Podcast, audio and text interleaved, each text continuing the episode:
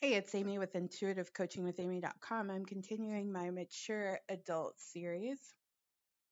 And so the next step in this process is to learn how to listen and to learn how to communicate authentically, tactfully, and from the place of understanding. It's about being mindful with your words, being mindful with your ears. It's not listening to agree or disagree, it's just listening. It's not listening because you want someone to like you. It's not listening just enough so you're waiting for your turn to talk. It's just listening and hearing and noticing. Noticing the sensation of listening in your body. Noticing the words coming out of someone else's mouth. And that same attention to detail that you give to listening, I want you to take that into communicating as well, being very intentional about your words. Say what you mean, truly say what you mean, speak from your heart. If there's another story running through your mind, before you speak, take a moment to make sure your words match. And it's not about letting it all hang out. I, I don't, I don't, I don't have any respect for anybody who does that. it's not saying every thought that runs through your mind. It is being aware of your audience and it does require tactfulness, right? And I think you can do all of this from a place of integrity. So, yes, mature adults, they listen and they learn. So, you might have to do some research, some quick research on how to communicate.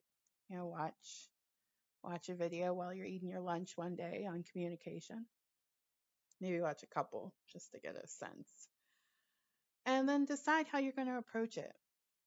You know, you don't have to be perfect at it by any means. It's just about being mindful. Why did I say what I say? Why did somebody else say what they said?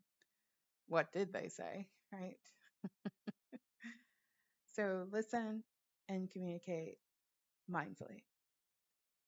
All right, that's my show. Oh, wow. I'm only three minutes in. so let's do the next one. All right, learn, learn. Have you noticed that in this series, it's a lot of learning? Because I don't think we learn how to be a mature adult. Uh, I, I think it is a failing of our education system for not teaching us how. Learn and practice respect. So that's the next one. Learn, learn what respect is. Matter of fact, I'm probably going to search it on here. It's not in the notes, but I'm like, let's do a quick search and see what respect means. I think a lot of people overuse and misuse respect. Uh, I, I, I think most of the people that, that say it don't know what it means. A feeling of deep admiration for someone or something elicited by their abilities, qualities, or achievements. That's one definition. Due regard for the feelings, wishes, rights, or traditions of another. Those are the nouns. Now the verb, which is to do. Admire someone or something deeply as a result of their abilities or achievements. Is there another verb for us on respect?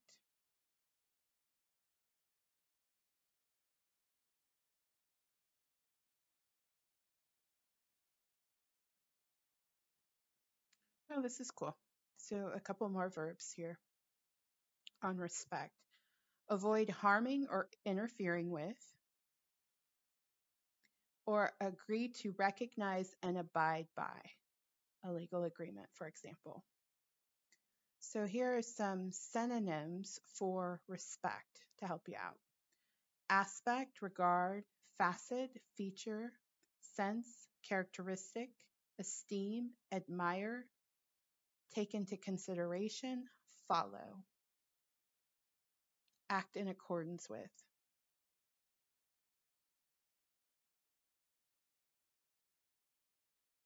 Yeah, so that's that's respect.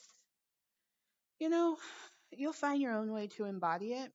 Chances are the way you learned in childhood might not totally be right, but it could be. Um, trust yourself on it. What I do know is that if someone is not worthy of your respect, meaning they are behaving in in ways that are not respectful to you, you don't owe them anything.